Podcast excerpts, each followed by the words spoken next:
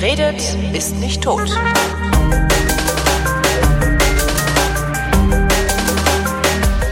Hier ist eine neue, völlig neuartige Ausgabe. Nee, hier ist also.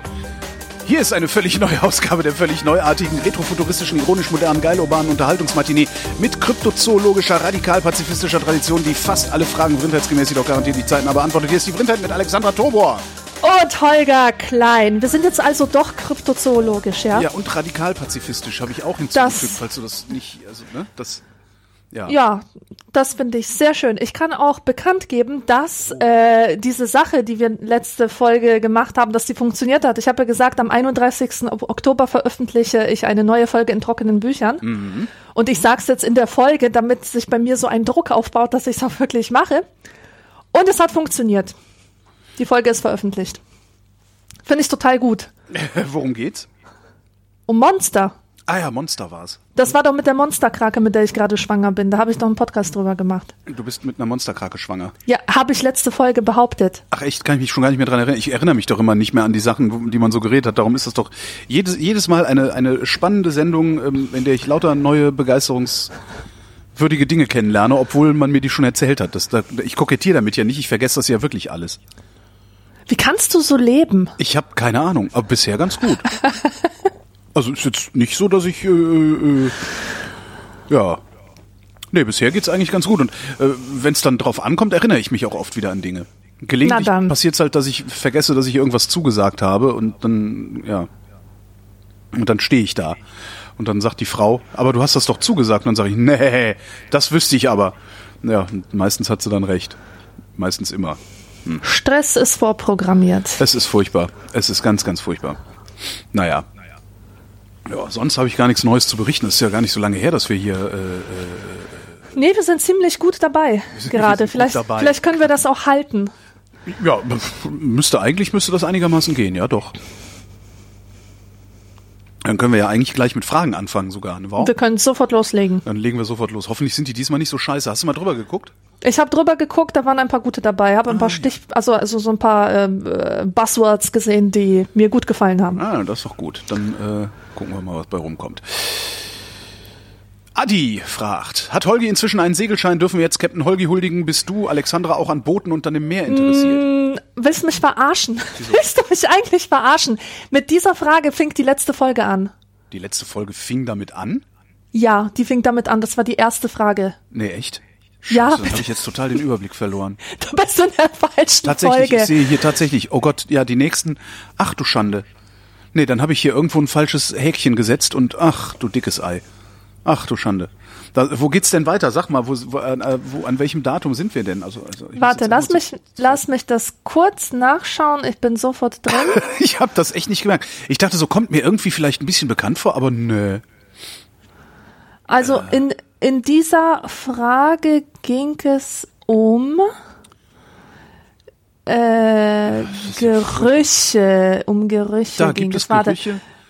Gibt es Gerüche, die an Kinder erinnern? Ah, das Ja, war genau. die letzte Frage. Dann heißt die nächste das, Frage wäre. nein, nein, nein, nein, nein, das ist die Frage, die wir jetzt beantworten Ach so, müssen. das ist die Frage. Okay, dann. Alexander und Klein. Emma fragt. Emma fragt, gibt es Gerüche, die euch stark an eure Kindheit, äh, Kindheit erinnern? Wenn ja, welche sind das? Der Geruch von vollen Windeln. Weihnachten. Ja, Weihnachten ist krass, ne? Das bleibt ganz stark in Erinnerung, was man da als Kind empfunden hat, wie geil das überhaupt war, Ja. wie sehr man sich darauf gefreut hat, äh, dass der Weihnachtsbaum so geleuchtet hat, wie man den Geschenken entgegenfieberte. Aber Ja, gut, also es, es, es geht um Gerüche. Die Gerüche finde ich halt, also äh, Tannen, Tannennadeln, Kerzen, Orangen. Das sind so, Mhm. ja, das erinnert mich an meine Kindheit. Bei mir ist es, sind es Blumen. Und zwar die Blumen aus dem Garten meiner Oma. Ich habe letztens ähm, das Bildnis des Dorian Gray gelesen von, ähm, von Oscar Wilde. Und auf den ersten Seiten wird halt so eine Szene beschrieben äh, im Atelier eines Malers, wo halt so ein Typ zu Besuch ist und ständig dringen da so herrliche Düfte von Rosen und Flieder herein und wabern so durch die Wohnung. Und da habe ich gedacht, boah, geil. Das ist genau wie in meiner Kindheit. Also Fliederbüsche, Rosenhecken, dann diese Blüten, die von Obstbäumen herunterfallen und sich so wie Konfetti um, äh, um die Bäume sammeln. Das sind wirklich Gerüche, die ich mit meiner Kindheit verbinde. Und die habe ich auch im Alltag gar nicht mehr. Und Kekse. Ja, meine Mutter Kekse. Backt, meine Mutter backt super viel und, und das war immer so Keksgeruch in der Wohnung. Keks, ja. Geruch Ja, von, und- von Gebäck. Mhm. Von Gebäck, da, davon leitet sich ja auch dieser Trope ab, dass, dass ähm, ein Geruch eine ganze Erinnerung erzeugt. Es gibt ja dieses äh, riesen Bambuswerk, wollte ich schon sagen.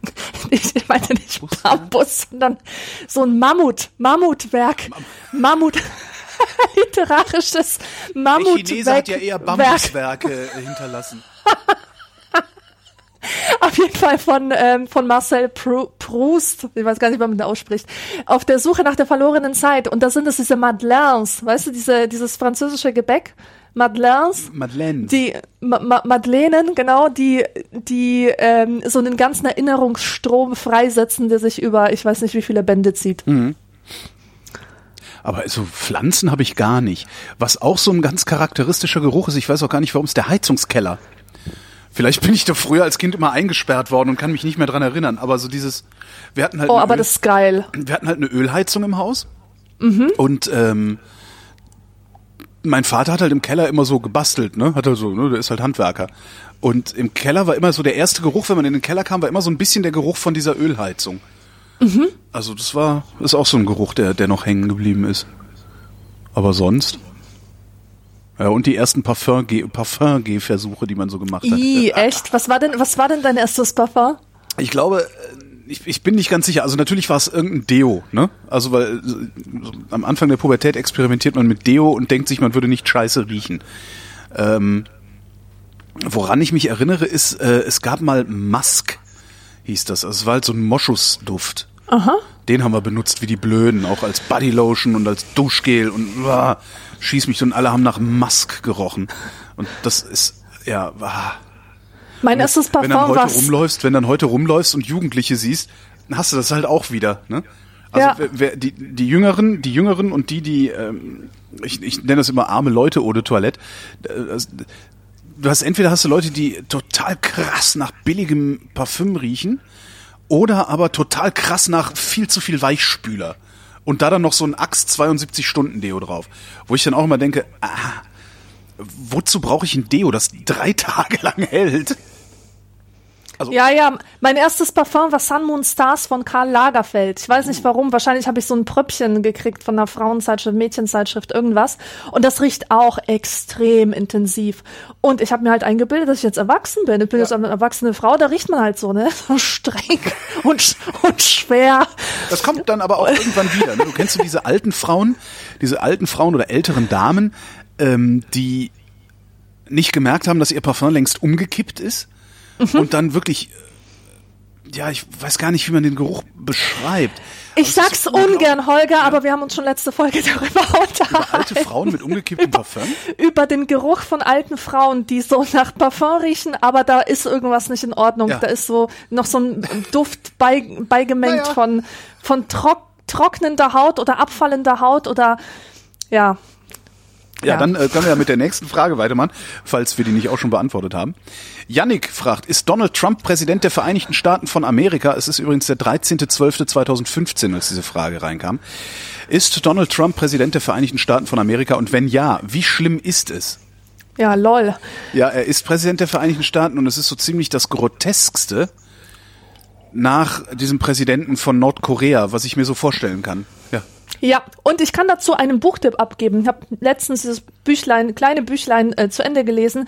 Das heißt ähm, Trump, Ausrufezeichen, Populismus als Politik. Und das ist total erhellend. Es ist super anstrengend zu lesen, aber sehr lohnend. Ähm, da geht's halt darum, also das Buch habe ich schon gesagt, wie viel das kostet, sieben Euro, acht Euro, irgendwie sowas. Und ähm, da geht es halt darum, wie, äh, wie Trump sämtliche politische Kategorien in Pop-Kategorien verwandelt hat. Also wie sein gesamtes Wirken eigentlich gar nicht mehr mit politischer Sphäre was zu tun hat, sondern tatsächlich sich äh, vergleichen lässt mit mit Pop, mit Popkultur. Und das ist sehr erschreckend und sehr schön zu lesen. Mein Aber- Tipp. Auch, auch wenn du, auch wenn du ja, du sagst ja immer, dass du mit äh, äh, Politik nichts am Hut hättest. Ähm, Nee, ich habe mit Politik sehr viel am Hut. Ich finde das super spannend. Ich finde nur das Labern über Politik müßig. Das erinnert mich an so eine an, an Boulevardpresseniveau. Weißt du, wer was gesagt hat und wer jetzt wieder dies und das machen wird und ah, das langweilt mich einfach. Verstehe. Politik als solches finde ich schon interessant. Ich rede halt nur nicht darüber. trotzdem, ähm, jetzt musste mal. Er fragt ja auch, und wie schlimm ist es? Ist es eigentlich schlimm? Ja, es ist schlimm. Warum? Also ist irgendwie, ist, ist mein, mein Leben, abgesehen davon, dass ich kopfschüttelnd denke, okay, äh, das Königreich Moronien hat sich jetzt einen echten Moron auch noch als König gegeben. Ähm, also abgesehen davon, dass es mich, dass es mich aus ästhetischen Gründen, also ich finde es ästhetisch schlimm, sowohl inhaltlich als auch optisch als auch alles. Also das, äh, was da so passiert an Korruption und allem möglichen Krempel. Aber ist dein Leben dadurch schlimmer geworden, als es vorher war? Nein, eher besser. Besser. Äh, ja. Ich finde, es hat einen tollen Nebeneffekt gehabt. Nämlich, dass alle oder alle, die ich kenne, aufgewacht sind. Dass sie gesehen haben, gemerkt haben, Demokratie, Freiheit etc., das sind Sachen, für die muss man kämpfen. Die sind nicht selbsterhaltend. Das sind keine Errungenschaften, die wir ähm, die wir uns äh, erarbeitet haben und die jetzt sozusagen unantastbar sind, sondern so etwas kann passieren. Und w- was kann jeder von uns dafür tun, dass das nicht passiert? Und ähm, auch dieses Interesse für solche Fragen ist meiner Meinung nach sehr gestiegen, seit Trump Präsident ist. Ja, ich hoffe halt nur, dass es dann auch entsprechend Wirkung zeigt, weil wir haben jetzt zum ersten Mal die AfD im Deutschen Bundestag und das mit nicht wenig Prozenten. Ne? Ja. Tja, naja. Weiter geht's. Tom fragt, es wird oft und gerne von Unterschieden in der sogenannten Mentalität zwischen Gruppen, Völkern, Nationen und Ethnien gesprochen. Wo ist dabei der Unterschied zum Rassismus? Ich finde, findest du, dass es da einen Unterschied gibt? Ja, absolut. Mentalität. Mentalität ist eine, eine kulturelle Aussage, ähm, also etwas, das, äh, so- also Rassismus ist, Rassismus bezieht sich auf Natur. Ja, jemand, Exakt. der von Natur aus anders ist, also eine andere Hautfarbe hat beispielsweise. Rassismus ist essentialistisch. Es geht davon Ja. aus, dass es eine Essenz gibt, in der das alles gespeichert ist, was Ja. da an Verhaltensweisen und und äh, Ausdrucksformen halt äh, sich zeigt. Genau. Und Mentalität, immer wenn man über Mentalitäten äh, spricht, dann, dann fragt man auch so nach den historischen und sozialen Bedingungen dieser Denkweisen. Das ist so dieses und andere Völker, andere Sitten-Ding. Das, Ja, ja, das genau. ist Mentalität. Genau, und Mentalität, wenn man von Mentalität spricht, ähm, habe ich zumindest die Erfahrung gemacht, dass man da sehr viel Nachsicht und Verständnis äh, zeigt. Also äh, ich, ich habe immer nur im Kopf meinen Vater, der sich immer gegen so rassistische Aussagen ähm, im, in seinem Umfeld äh, gewehrt hat oder die gekontert hat mit, mit so einem Ausspruch wie, das ist aber eine Frage der Mentalität, ja. Ja, genau. Und dann zum Beispiel, wenn die Oma wieder geschimpft hat, dass, dass ihr ein Huhn fehlt und dass bestimmt wieder die Zigeuner das geklaut haben,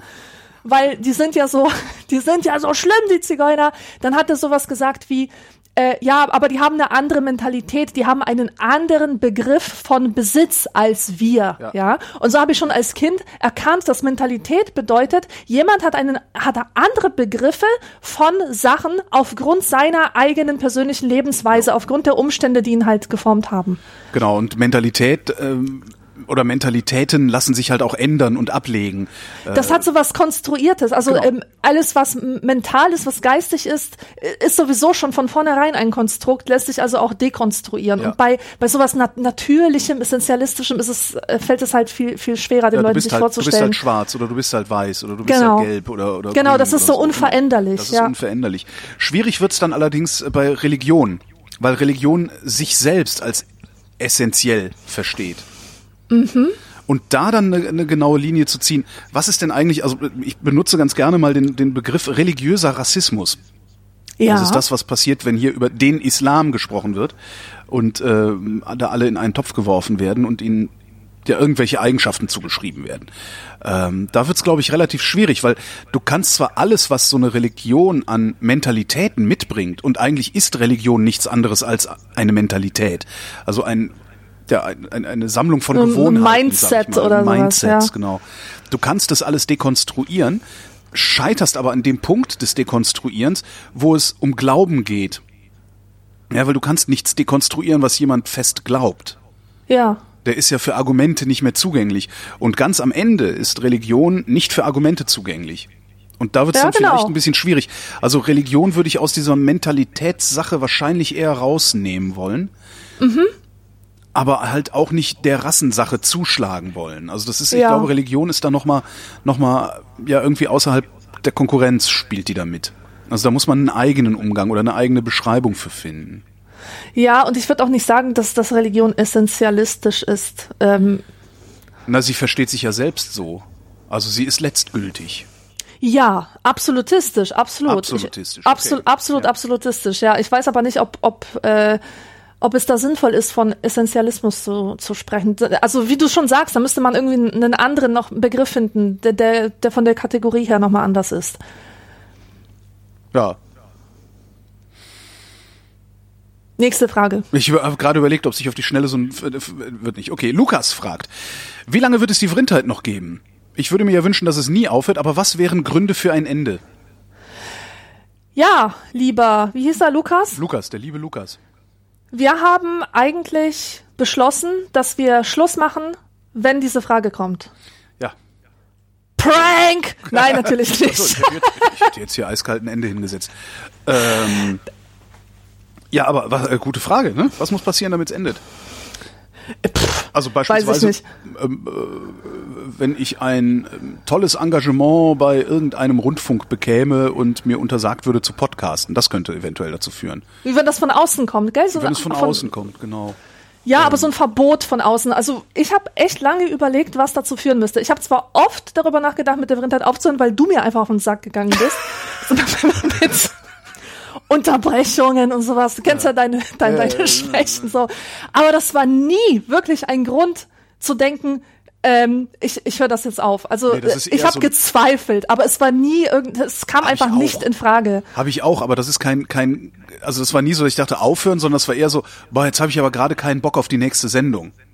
Genau. Aber es ging nie um das gesamte Konzept oder das gesamte Projekt. Ja, vielleicht Genau. hören wir damit ja wirklich nie auf. Wäre ja total lustig, wenn das der letzte... Ich finde das auch total geil. Stell dir mal vor, wir, wir sind total Podcast Earth. uralt. Du bist 90, ich bin 30 und dann. Und dann kommen so Fragen, wie sollte man Falschparker... Natürlich sollte man Falschparker anzeigen! Röschenhof! Röschen auf! Ich hab mich eingeschifft, verdammte Scheiße! Alleine dafür müssen wir es ewig machen, ja, in der Tat. Total geil. Nein, ich finde das wirklich total interessant. Vor allem, was für ein Zeitdokument wir da erstellen. Wirklich, ein epochales Werk sind wir gerade am machen. Am- ich bewundere Machen ja immer so diese Schriftsteller, die wirklich über einen Zeitraum von, von 50 Jahren an einem Epos gearbeitet haben. Weißt du, so. Und dann haben die so fünf Bände äh, und eine Reise durch die Geschichte der Bundesrepublik oder so. Und wir machen sowas als Podcast. Du meinst ein Bambuswerk? Zeitgenössische Fragen. Ein Bambuswerk von enormen Ausmaß, genau. Ach, herrlich. Nächste Frage kommt von David und der fragt, hat die FAZ, die Frankfurter Allgemeine Zeitung, ohne Frank Schirmacher noch irgendeine Existenzberechtigung? Die Antwort lautet ja, weil grundsätzlich erstmal jede Zeitung, solange sie nicht menschenverachtendes Zeug daher schwafelt, eine Existenzberechtigung hat. Oder was meinst du? Ja, ich meine das Gleiche. Also ich lese sie seitdem nicht mehr, weil sie für mich überhaupt keine Relevanz mehr hat äh, und ich sie eher sogar ähm, diskursschädlich finde.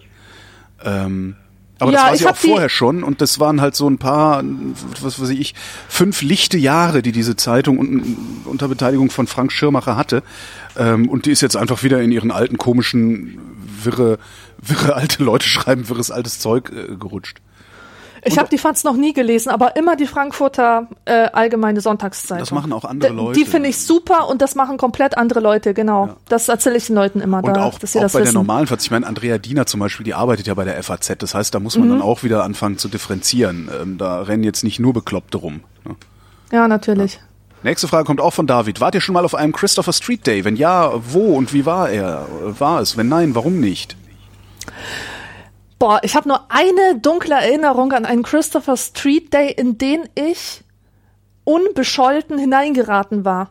Und zwar war ich in Köln unterwegs. Ich habe da halt gewohnt. Das, das war eine Zeit, wo ich in Köln gelebt habe. Mhm.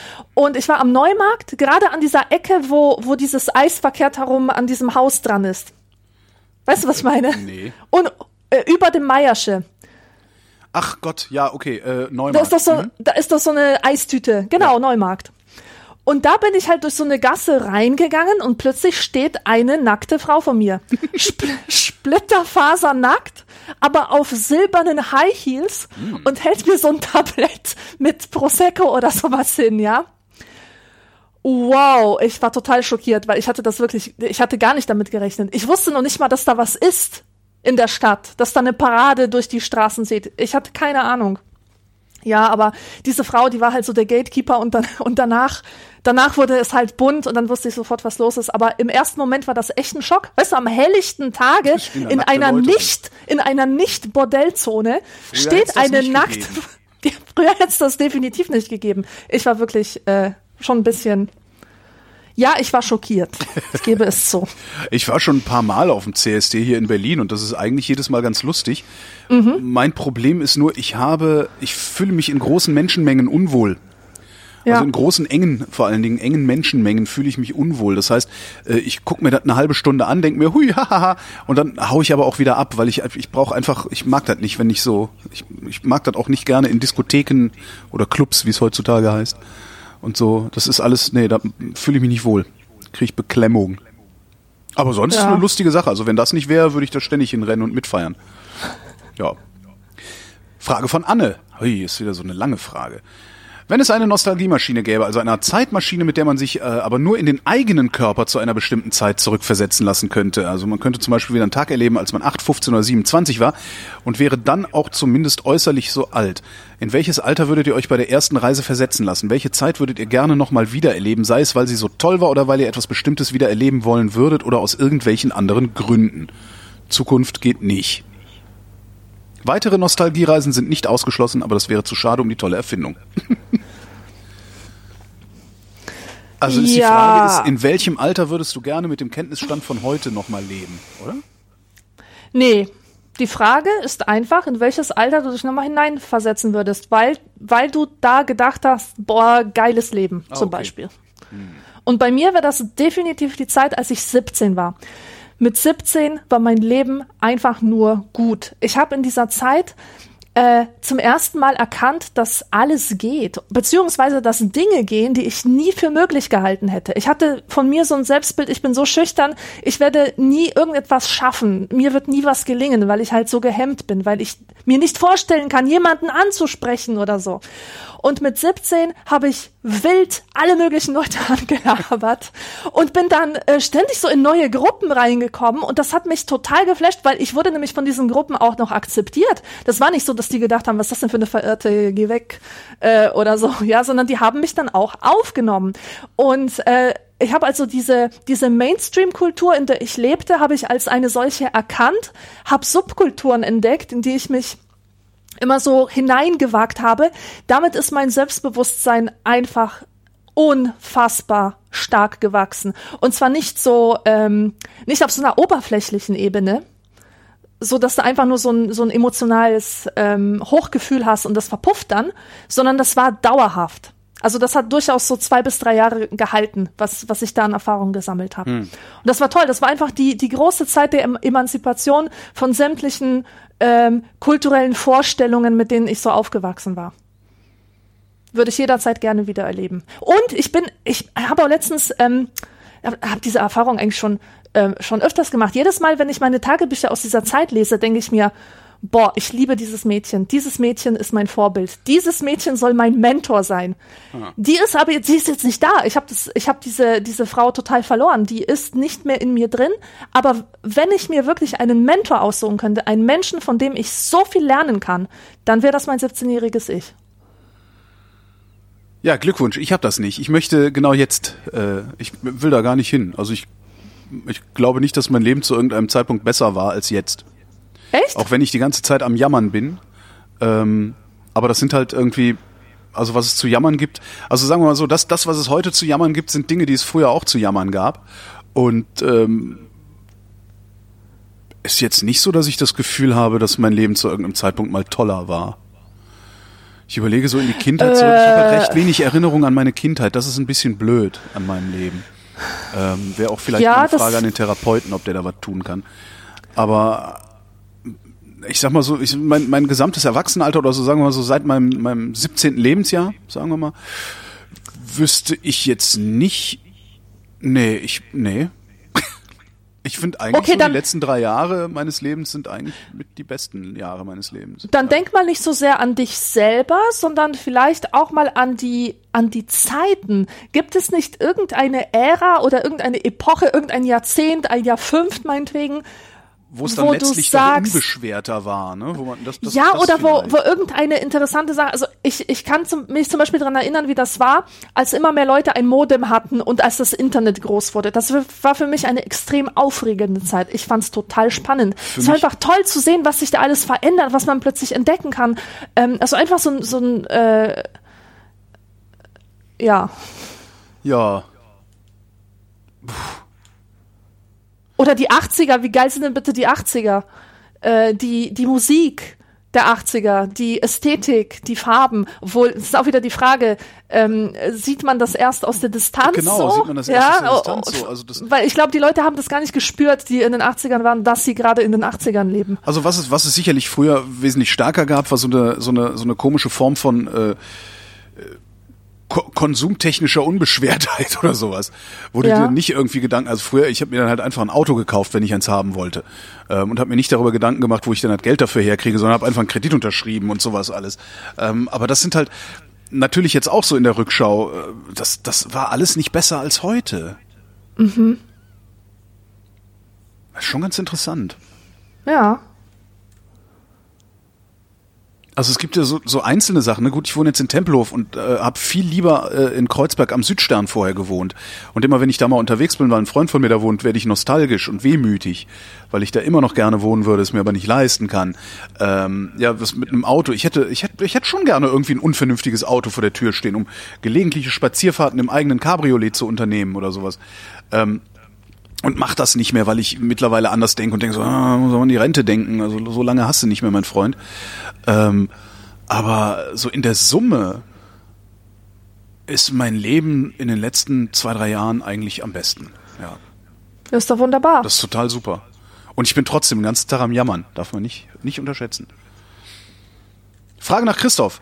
Wie macht ihr euren Kaffee und wo trinkt ihr ihn meistens? Schöne Frage.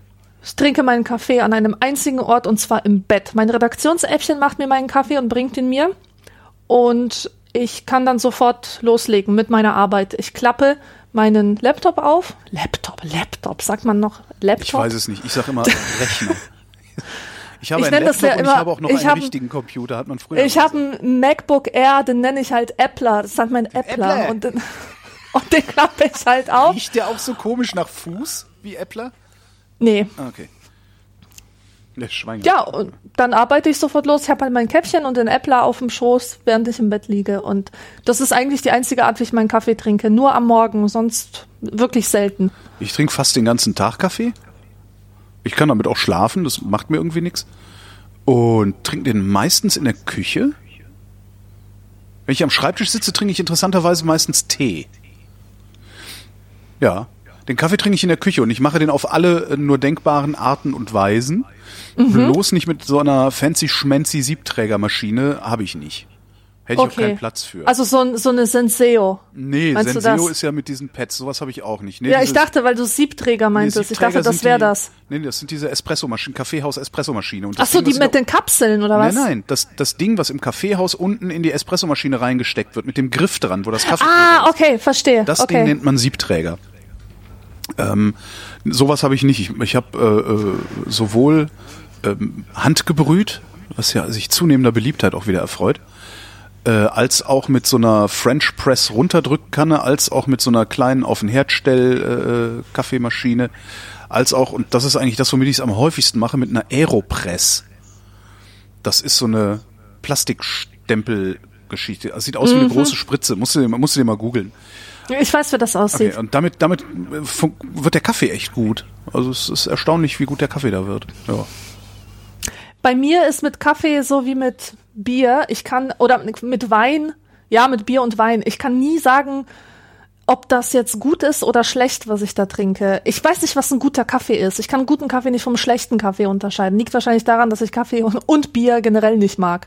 Also das sind solche Sachen, die trinke ich aus, ähm, aus pragmatischen Gründen. so. Bier halt, um ein bisschen locker zu werden und Kaffee, um wach zu werden, aber nicht, weil es mir schmeckt. Nee, so- sonst hätte ich gedacht, also weil das, das man merkt doch, ob einem was schmeckt oder nicht und ob dir der Kaffee gut schmeckt oder schlecht schmeckt, das merkst du ja dann schon. Aber wenn es dir sowieso nicht schmeckt, ja. Äh, da ist eine Frage. So, nächste Frage kommt von Frank. Im, oh Gott, in Folge 495 zieht vor allem Holger über Technokratie her und sieht uns auf dem besten Weg in die Technokratie. Ich wiederum sehe nur ein Land, in dem die Dinge wie zum Beispiel Homöopathie mit staatlicher Genehmigung Duldung aus Meilen, der Krankenkasse, Landesgenehmigung, mehr. Da muss ich auch ernsthaft mal fragen, ob man nicht sagen muss, mehr Technokratie wagen. Nur so ein kleines bisschen mehr. Hä? Die Frage verstehe ich nicht. Nächste Frage. Christoph fragt, wie und wo lagert ihr euer Brot? Oh, ganz schlimme Sache. Hä, ich find's so schlimm? Im Brotkasten. Ich habe keinen Brotkasten, weil ich relativ selten Brot zu Hause habe, weil Brot Brot ist so mein Kryptonit. Ich kann wenn ich wenn du mir ein Kilo Brot, ein, ein Kilo Leib Brot hier hinlegst, kann ich dieses Kilo Brot in weniger als zwei Tagen äh, restlos aufessen. Hast du gerade Brot hier gesagt? Brotleib. Brot hier, Brot hier. Ach so. Brot hier. Okay. Was? Heißt das auf Polnisch Ich dachte, Schlimmes? nein, nein, ich dachte, du hast es jetzt irgendwie hollandisiert. Ach so, nee, nee. Brot nee, hier. Brot hier. Wenn ich mir Brot, Brot. hier hinlege, nein, wenn, wenn ich mir, äh, wirklich, wenn du mir ein Kilo, ein Kilo Brot hier hinlegst, dann ist das weg. Also ich kann das einfach Ja, ich- ich hab und das höre- auch. Ich hab das auch. Ich liebe auf und Ich Brot. werde dadurch immer fetter. Also ich, das, das, ich, ich, wenn ich en- entweder, entweder werde ich immer fetter oder ich lege mir bestimmte Dinge gar nicht erst hier in die Wohnung und dazu zählt dummerweise und leider Brot, weil ich Brot sehr, sehr, sehr gerne esse. Ähm, darum habe ich keinen Brotkasten. Darum lagere ich das meistens in der Tüte, in der es mir ausgehändigt wurde. Weil ich auch meistens dann recht kleine Einheiten kaufe, äh, so dass es auch nicht großartig trocken wird, wenn, wenn, wenn ich das nicht im Brotkasten habe. Aber sonst ist Brotkasten natürlich geil. Ein guter Brotkasten, der das Brot frisch hält, Gold wert. Ja. Ja. Meine Fresse, ey, hier, ein gewisser Frank schreibt blöde Fragen, fällt mir gerade auf. Darum kommt die nächste nämlich jetzt auch von Marcel. Der Marcel möchte im Nachgang der Vrindheit vom 13.12.2015 wissen, Sparkasse für 6,95, GLS Bank oder, oder, oder? Ist das die Frage, zu welcher Bank man gehen soll? Wahrscheinlich schon, ja. Ja, Hast du einen Tipp? äh, ich würde auf, also ich würde zu einer Bank gehen, die keine Gebühren nimmt. Weil ich Ja, genau. Unverschämtheit finde. Insbesondere, also meine Sparkasse hat damit dann auch irgendwann angefangen. Und man, ja, das kostet jetzt 6,50. So, Das äh, ist, ah, 6,95, das finde ich ich, dafür, dass unglaublich, ich mein echt. Konto, dafür, dass ich mein Konto selber verwalte, soll ich jetzt 6,50? Das ist so eine Frechheit. Und zur GLS Bank gehe ich nicht, weil das ist eine Esoterik, ein Esoterikerverein. Also die unterstützen Ach, ist das das mit diesen, ähm, wie heißt denn, wie heißt denn das? Anthroposophie. Ja, ja, genau. Das ist ein Esoterikerverein, also davon rate ich grundsätzlich ab, weil die äh, machen zwar so einen auf, ja, wir unterstützen, also wir investieren nur in nachhaltige und ethisch äh, unfragwürdige Sachen, aber ich halte halt äh, Anthroposophie und äh, was da dran hängt, Homöopathie und so, für alles andere als ethisch unfragwürdig. Ja, von daher einfach, ich weiß ich nicht, also geh einfach zu einer Bank, die keine Gebühren kostet. Ach herrje. Der Carsten schreibt, ich habe ein kleines Problem, gegen das ich mental ankämpfe. Schon bevor ich bei der Bundeswehr war, hatte ich eine Schwäche für Ränge innerhalb einer Organisation, beispielsweise in Star Trek die Kragenabzeichen oder bei Filmen und Serien aus dem Militär. Ich finde die eigentlich total doof, weil sie eine Hierarchie zementieren und lalala. Aber bei Computerspielen, Webseiten mit Nutzerforen oder sowas wünsche ich mir manchmal sowas, fühle mich dann aber schlecht und obrigkeitshörig. Zu Recht? Mach dich mal locker. Ich finde daran nichts verkehrt. Wir brauchen Hierarchien. Hierarchien sind nicht per se schlecht, so wie mit Grenzen. Weißt du, Grenzen sind ja auch nicht per se schlecht. Äh, wir brauchen sie sogar. Und wir haben ein angeborenes Hierarchiebedürfnis. Und selbst die Leute, die sich total geil fühlen, weil sie gegen Hierarchien sind, schöpfen ja ihre Krau Kraft raus, dass sie sich dagegen abgrenzen. Weißt du, was ich meine? Ja, ja, klar. Und Außer die äh, Anarchisten. Ja, die wahrscheinlich Ja, auch. was wären die denn ohne, was wären die ohne Hierarchien? Was wären die Anarchisten ohne die Hierarchien? Dann hätten sie ja nichts, wogegen sie rebellieren können. Und darin besteht ja ihr ganzer Lebenssinn. Also, ich finde, ähm, äh, pff, ich glaube, der hat hier einfach nur einen kleinen Fetisch, der komplett in Ordnung ist. Ja. Uniformen sind ja auch geil. Ja klar, Uniformen sind sowieso super. Also ich beneide auch Leute, die äh, in Uniformen arbeiten, weil die müssen sich morgens nie fragen, was ich, was ziehe ich denn jetzt eigentlich an? Finde Ja. ich super. Und das, da gilt auch schon der Arztkittel, finde ich. Ärzte wissen auch immer, was sie anziehen müssen. Perfekt. Ja. Ja, Hierarchien, Hierarchien finde ich jetzt auch nicht schlimm, wenn sie, wenn sie vor allen Dingen, wenn sie durchlässig sind. Also schlimm werden Hierarchien da, wo sie überhaupt nicht mehr durchlässig sind, wo ich also als Einzelner äh, nicht in der Lage bin, innerhalb dieser Hierarchie irgendwie auch nach oben aufzusteigen, beziehungsweise dafür zu sorgen, Ja, dass aus genau, der oder- Hierarchie jemand nach unten absteigt, wenn er Ja. die Macht, die ihm da qua Hierarchie verliehen wird, missbraucht. Aber ansonsten bis dahin macht mir das eigentlich relativ wenig. Ja. Ich will einfach wissen, warum jemand den Rang hat, den er hat. Das ist richtig, ja. Also nur weil er dann, lang dann fühlt da sich ist. das richtig an, so. Genau. Aber wenn er, wenn er da jetzt einfach sich hochgeschlafen hat oder wenn er, weiß schon, äh, auf, auf verkehrten Wegen dahin geraten ist, Ja. dann finde ich scheiße. Absolut. Kai fragt, bla, bla, Homöopathie. äh, Der Grund ist, dass ich Homöopathie für eine ganz passable Placebo-Quelle halte. Wo bekommt ihr eure Placebos her? fragt Kai. Placebos, ne? Ich weiß gar Also nicht, er ob, lehnt eigentlich Homöopathie ab, geht aber benutzt es aber trotzdem, weil er Ja. meint, Placebo zu ist. Also ich, ich antworte mal schnell, ich brauche keine Placebos und falls ich welche brauche, merke ich nicht, dass ich sie äh, zu mir nehme. Aber mit ich, Sicherheit. ich glaube, ich brauche auch keine ich glaube, ich brauche auch keine Placebos. Wenn ich ein Wehwehchen habe, mache ich halt eine Runde Sport oder das Internet aus. Und schon geht's besser. Mhm. Also das würde ich auf jeden Fall zuerst probieren, bevor ich mit irgendwelchen ähm, Globuli rummache. Ja, und mit Sicherheit sind auch viele der äh, Medikamente, die man so äh, im Laufe seines Lebens nimmt, äh, haben eine starke Placebo-Wirkung. Also es gibt immer mal wieder Ja. den Effekt, dass du furchtbare Kopfschmerzen hast, schmeißt dir eine Kopfschmerztablette ein und nach fünf Minuten sind die Kopfschmerzen weg. Und irgendwann denkst du dann, so schnell kann das Zeug eigentlich gar nicht wirken. Ja, ja, ja. Und was ich auch durchaus doch, jetzt fällt mir was ein, was ich als Placebo benutze. Manchmal, ähm, Toffee nicht immer, aber manchmal, wenn mir die Motivation fehlt, hilft es mir wirklich, ein Stück Traubenzucker zu essen. Ja. Und Traubenzucker ist eigentlich wirkungslos. Das macht nicht so viel. Traubenzucker also ist nicht, nicht so viel, wie man denkt. Also so. das ist, das ist nicht so wirksam, wie man denkt. Na, also es doch- führt nicht zu der Konzentration. Es führt nicht dazu. Glukoseschub Ist das, also du- Ja, das ist ein Glukoseschub, aber der baut total schnell ab, der Zucker. Der, das das äh, hältst du halt nicht, du kannst nicht, du kannst nicht einen Traubenzucker äh, einwerfen und dann äh, glauben, dass du zwei Stunden leistungsfähig bist. Nee. Aber wofür es total gut ist, ist wirklich erstmal den Arsch hochzukriegen. So, äh, die Energie, die du dafür brauchst, dich wirklich an den Schreibtisch zu setzen und das verfluchte Dokument aufzumachen. Und dann kannst du halt mit deiner eigenen Energie weitermachen. Ja. Ja. André fragt, was haltet ihr vom Hacken? Einmal das, was man grob mit dem CCC assoziiert, also nicht Verbrecher, sondern es und auch Science Hacking, Biohacking oder DIY Bio und Urban Hacking. Ja, finde ich Ja, alles super. finde ich total geil. Ich auch. Äh, aber ich finde, dieses Wort wird ein bisschen inflationär benutzt und äh, eher mittlerweile schon so als Synonym für, ähm, Basteln. für, für Tipps, Tipps und Tricks. Weißt Stimmt, du? ja, ja. Wenn ich so ein Lifehack. Buch sehe wie Lifehacks, also bitte. Also, Lifehack. aber Hacking, Hacking an und für sich, Hacking an und für sich finde ich ein wunderbares Prinzip, denn Ja. es lehrt die Leute kreativ mit ihrer Umgebung äh, umzugehen. Also im Grunde geht's ja darum, äh, Dinge anders zu benutzen, als sie gedacht waren vom Designer, beziehungsweise Ja, überhaupt äh, erstmal ihre, sie zu verstehen. Ne? sie zu verstehen und dann ihre Funktion, ich würde nicht sagen, ähm, zu, ähm, also, ach Gott. Na, also Grenzen, es geht darum, die Grenzen äh, der, die, der ursprünglich gedachten Funktion eines Dinges es, es geht nicht darum, diese Funktion irgendwie zu pervertieren, sondern es geht darum, die Funktionen zu erweitern. Mhm.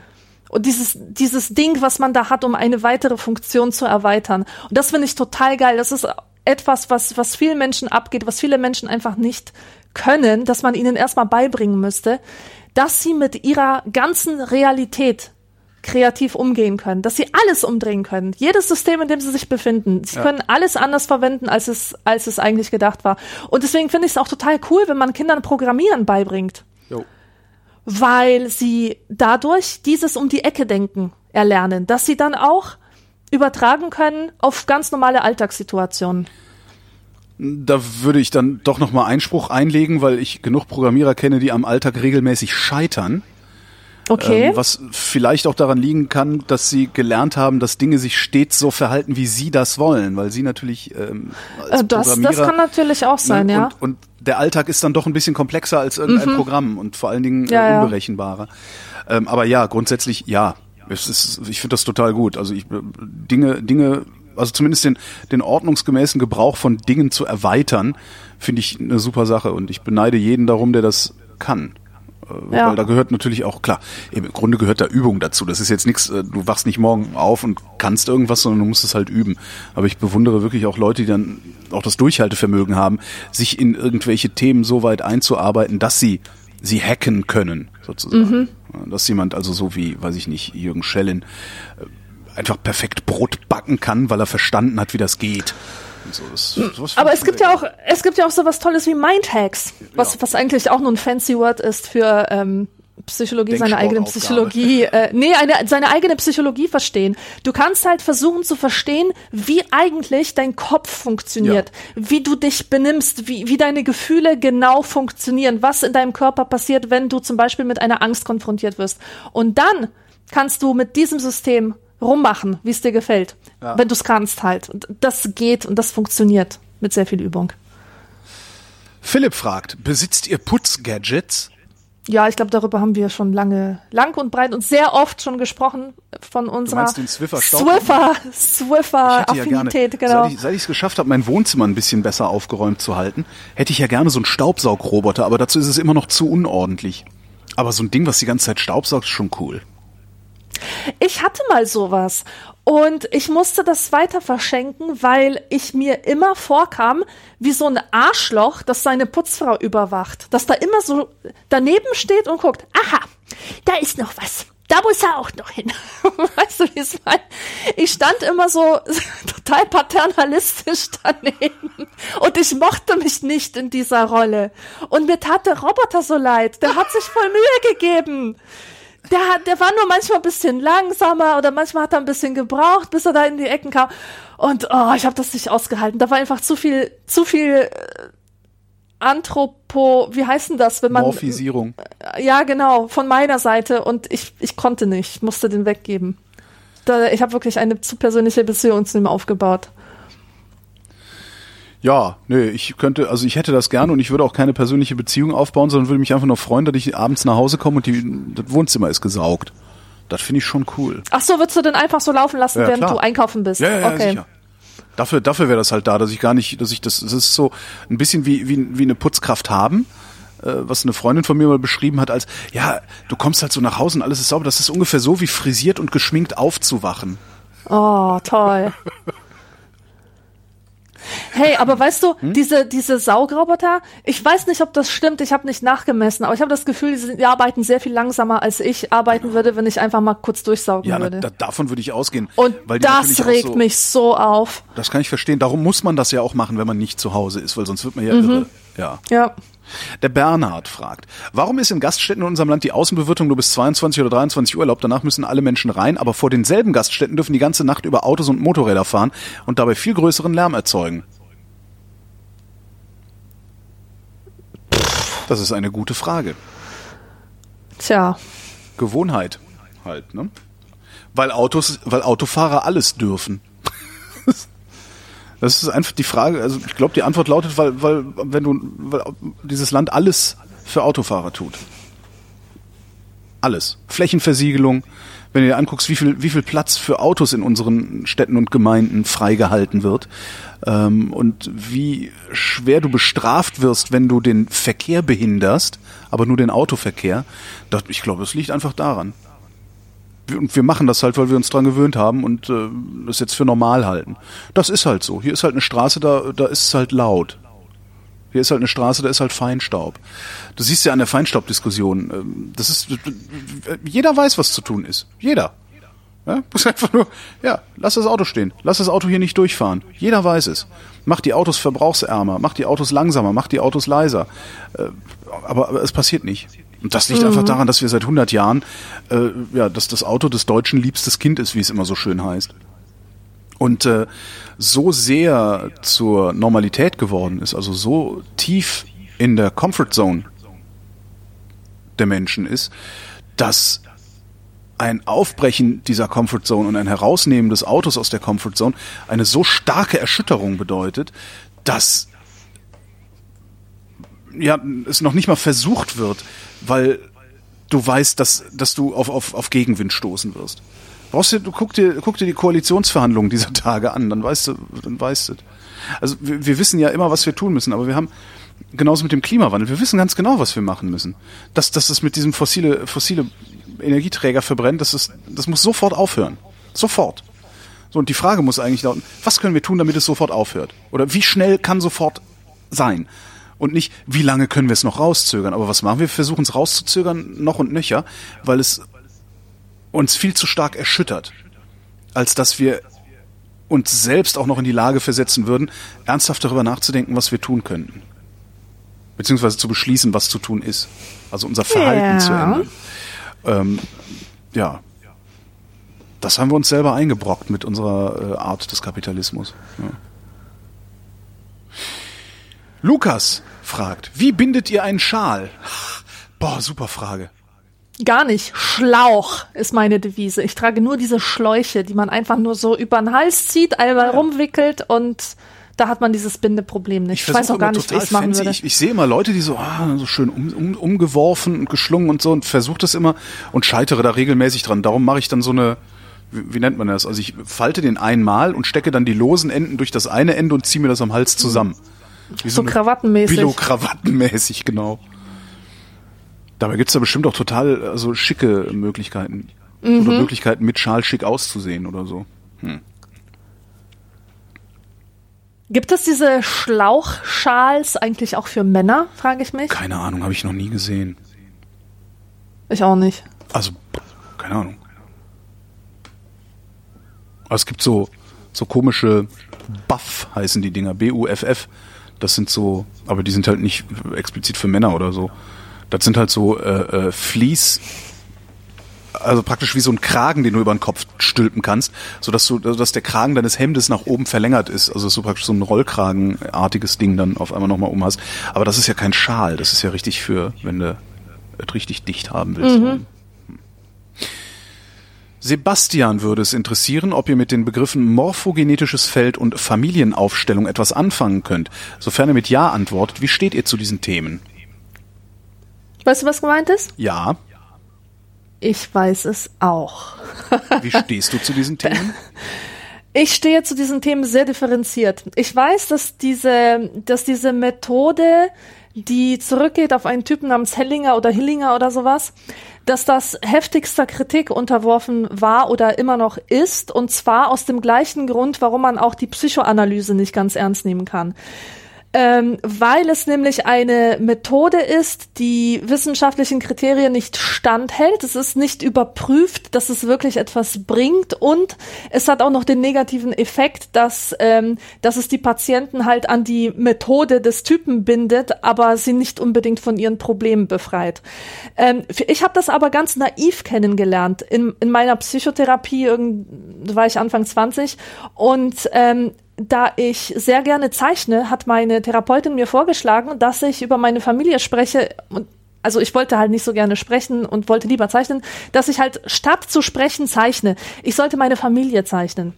Und jetzt zwar nicht so kindergartenmäßig wie ich zeichne jetzt meine ganze Familie, wie sie sich an den Händen halten, ja. alle alle gleich groß und so und nebeneinander, sondern wirklich sie auch im Raum irgendwie platzieren. Und ich habe das dann gemacht ziemlich unbewusst oder ähm, also oh, ohne jetzt viel über die Konstruktion meines Bilds nachzudenken, sondern ich, ich habe die einfach dahin hingestellt, hingezeichnet, wo ich mir intuitiv äh, vorgestellt habe, dass die hingehören. Dann haben wir dieses Bild zusammen ausgewertet und das war total geil. Das hat mir echt geholfen, denn ich habe tatsächlich sehr viele Themen anhand von diesem Bild identifizieren können, über die man sprechen müsste. Aber wenn ich heute darüber nachdenke, was halt so eine coole Quatschmethode, genauso wie Tarotkarten. Ich bin ja bekennender Tarotkartennutzer. Und das kann ich deswegen, weil ich sehr gut verstehe, wie Tarotkarten funktionieren. Ich kenne also die Grenzen des Verfahrens. Die sind für mich eine bloße Assoziationshilfe und nicht irgendwie ähm, eine, eine magische Methode, die den wahren Grund meines Handelns aufdeckt oder mit der man erst recht die Zukunft prophezeien könnte oder so, sondern das ist einfach eine Assoziationshilfe. Ich ziehe ein paar Karten, die sind super random und ich schaue, was sie bedeuten und es tauchen so ein paar ein paar Worte auf, ein paar Konzepte, ein paar ähm, keine Ahnung, so vorgeschlagene Probleme oder so. Und ich weiß dann, ah, stimmt, genau dieses Problem habe ich. Ja? Und ich habe das so getackelt. Weißt du, was ich meine? Mhm. Ich habe so ein diffuses Gefühl und die Karten, die ja. schlagen mir jetzt irgendein Thema vor und ich sage, yep, genau das, das ist das Thema. Das fühlt sich richtig ja, an. Ja, das ist das da. Das, mit sowas Ähnlichem habe ich schon Radiosendungen gemacht, wo ich gesagt habe, Dr. Holgis Wundermünze Münze wäre äh, im Studio und wenn du vor einer wichtigen Entscheidung stehst, ruf an. Ich werf dann die Münze und was die Münze dir sagt, das wirst du tun. Ja. Ähm, der Trick ist halt, dass äh, du längst weißt, was du zu tun hast oder tun willst, ähm, es aber zerdenkst. Und wenn du in dem Moment, wo die Münze Exakt. Kopf oder Zahl äh, sagt, die erste Emotion äh, annimmst, die du dann hast, dass du halt genau. denkst, ah, bist geil, du enttäuscht? Oder, oh Scheiße. Ähm, ja. Das ist halt so funktioniert der Trick. Ähm, also morphogenetische Felder sind Schwachsinn. Das ist die Annahme, äh, die hat mal ähm, ein gewisser Rupert, Rupert hieß er, glaube ich, Sheldrake äh, formuliert, der sagt, es gibt im Grunde, äh, es, es sind alle äh, lebenden Dinge durch ein großes, äh, einheitlich ein Feld miteinander verbunden. Ja? Das heißt, genau, äh, so, ne, so magische Energie ne, auf einer anderen Dimension, ja. blödes Geschwafel. Also morphogenetische Felder halte ich für Kokolores, Familienaufstellung halte ich für genauso viel Kokolores, weil nämlich diese Idee der Familienaufstellung ähm, letztendlich äh, sowas beinhaltet wie morphogenetische Felder, nämlich äh, die Annahme, dass es innerhalb von Familien allerdings nur ähm, eine magische energetische Verbindung un, innerhalb der oder unter den Familienmitgliedern ja, gibt. Diese, dieses also magische energetische, das so, ja. das ist Scheiß. Das ist einfach Das kapiere ich auch nicht. Also Nein, es ist, es genau. ist wirklich auch Unsinn, weil wenn es das gäbe, dann könnte man es nachweisen und müsste nicht die ganze Zeit drüber schwafeln und fabulieren. Ähm, was du da erlebt hast mit dem Mal mal deine Familie auf, das nennt man systemische Therapie. Und mhm. das ist, das ist ein äh, völlig normales in der Psychotherapie gängiges äh, Mittel. Äh, Dinge zu beschreiben. Ja, genau, so, so, so. kam es mir auch vor. Muss, man muss das halt nicht und was, was diese Familienaufsteller machen, die, die beschreiben das oder verquicken das halt mit irgendwie diesem magischen Zeug und ich ich mag das nicht. Ich mag nicht, wenn mir einer erzählt, es gäbe irgendwo eine geheimnisvolle Kraft, die ich dummer Holger Klein äh, jetzt leider nicht irgendwie messen und sehen und spüren kann, aber ja, das kann nur dein große, Therapeut, das genau, kann, der große ja. Guru, äh, der Priester, der kann das. Ne, das ist halt da, da wird halt das sind halt immer wieder diese Versuche sich selbst eine Priesterschaft zuzuschreiben. Ähm, ja, ja, nee, ist Kokolores. Verdammte Axt. So. Kokolores. Ich schreibe es mal auf. Kokolores. So. Schreibt man Kokolores eigentlich Kokolores oder Kokolores? Weil ich äh, kenne nämlich Also ich kenne es nur mit mit E und äh, habe mal erzähle ich immer wieder gerne die Geschichte. Ich habe mal von einer, als ich noch beim Film gearbeitet habe. Äh, Ach so, da gibt es auch Kokolores. Äh, Kokolores. Ich, das ist irgendwas, was man rumträgt mit sich, oder? Ein Kokolores war das, aber mit ja. E. Ich habe also eine Rechnung gekriegt, da wurde mir berechnet ein, eins Kokolores, 80 Mark oder so. ich, Super. Habe ich da angerufen und gesagt, Hardy, willst du mich verarschen? Sagt er, ja, geh mal zu deinem Beleuchter und frag mal, was das ist. Und ein Kokolores beim Film zumindest ist so eine, äh, eine große Platte. Da sind unregelmäßig Löcher reingefräst und wenn du da Licht durchwirfst durch dieses Brett, äh, sieht es aus, als würde das Licht durch ein Gebüsch oder sowas fallen. Und das ist ein Kokolores. Mit I habe ich das noch nie. Koko, ich google das mal. Weil ich dachte eben, das wäre dieses Kokolores mit I und Kokolores nee. mit E wäre aus dem Kölschen und da ist es halt so Unsinn, Jux und so weiter. Nee, und, oder Blödsinn. Nee, äh, auch, auch, dies, auch, das, auch das Internet, das Ganze, kennt es nur mit E. Okay. Und Kokolores ist eigentlich Quatsch. Ja, ja, das ist Blödsinn.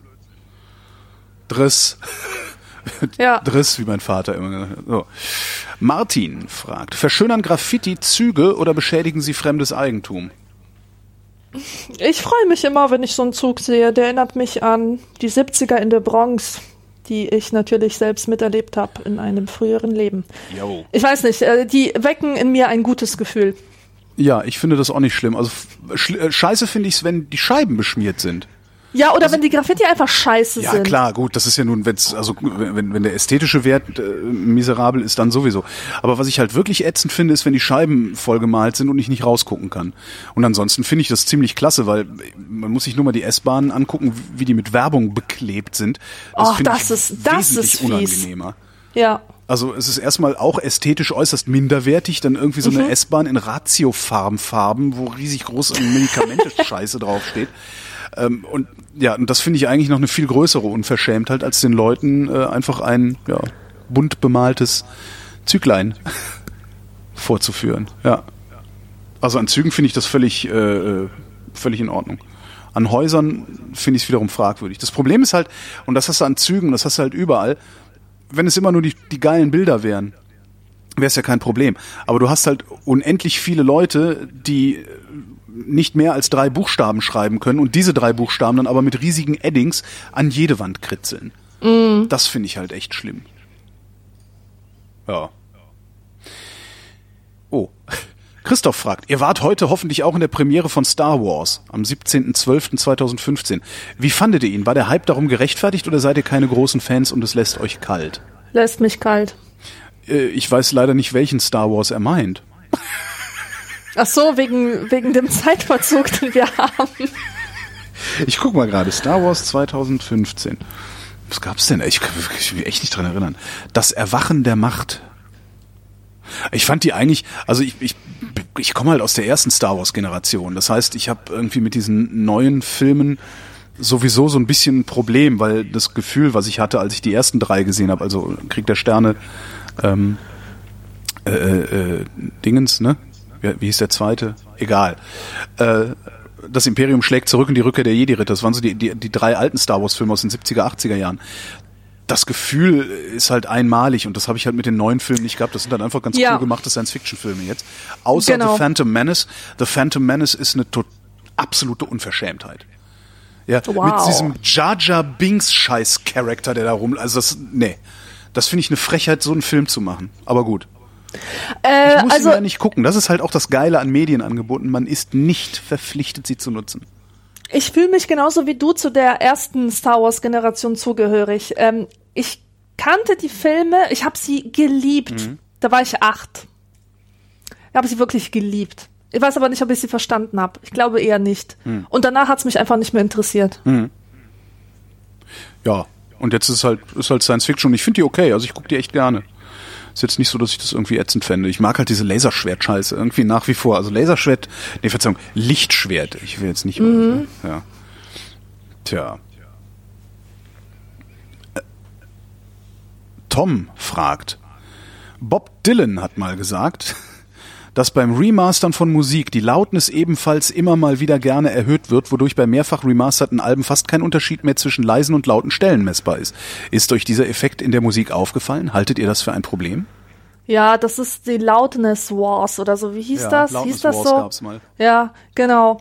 Äh, da wurden, wurde halt ähm, kritisiert, überall moniert, dass diese Loudness so das neue Ding in der Musik ist, dass alle Alben so produziert werden, dass sie diese Loudness aufweisen. Das ist halt das, was du auch im Kino hast, gell? Dass, dass einfach die Lautstärke immer gleich bleibt und kaum noch Dynamik zu spüren ist. Ja, genau. Ich weiß nicht, ob mich das stört. Ich finde bei, bei es gibt bestimmte Musik, bei denen, bei der wirkt das einfach. Ja, ähm, Weiß ich nicht. Es, ich habe mich mit diesem Thema ehrlich gesagt nicht wirklich beschäftigt. Ich weiß nur, dass es, dass es diese, diese Sache gab. das, es hängt halt wirklich stark davon ab, auf welchem Ausgabemedium ich das höre und in welcher Umgebung ich das höre. Wenn ich in einem leisen Raum sitze, dann möchte ich Lautnisunterschiede haben. Also dann möchte ich einfach einen großen Dynamikunterschied haben. Dann muss das leise leise sein, das laute laut. Wenn ich aber sowieso nur ein Monosignal habe auf meinem Küchenradio oder irgendwo draußen unterwegs bin und Kopfhörer drauf oder drin hab und sowieso die Umgebungsgeräusche immer wieder dazwischen gehen und stören und so, dann ist es mir eigentlich nicht so wichtig. Also dann möchte ich eigentlich eher ein durchgehend dickes Signal haben dabei. Das ist, glaube ich, wirklich sehr, Sehr kontextabhängig oder sehr situationsabhängig. Mhm. Ja. Nein, mir fällt das aber auf. Also ich merke das, man merkt das vor allen Dingen bei so ähm, äh, privaten Radiostationen, die alles so platt komprimiert haben, dass du im Grunde nur noch ein großes Gedröhne hast, was, was, mhm. was so rauskommt. Ähm, aber auch da, ich muss es ja nicht hören. Ja, das kommt auch immer auf das Musikgenre an. Ja, auch natürlich. Auf, es gibt einfach bestimmte Musikrichtungen, da ist es richtig geil. Zum Beispiel das erste Album von Lana Del Rey, von der ich bekennender großer Fan bin. Mm. Äh, das Born to Die Album, das ist laut produziert. Also laut, laut, laut. Und es ist geil. Für mich funktioniert das. Es ist einfach big. Das, das ist ein Sound, der, der muss groß sein, der muss fett sein. Mhm. Und ähm, hat auch so, so trashige Hip-Hop-Einflüsse drin, die auch gut funktionieren, wenn sie laut sind. Mhm. Aber da gibt es auch noch die Gruppe Dead Can Dance. Ich weiß nicht, ob du die kennst. Ja. Die hatten irgendwie 2012, ja, die hatten 2012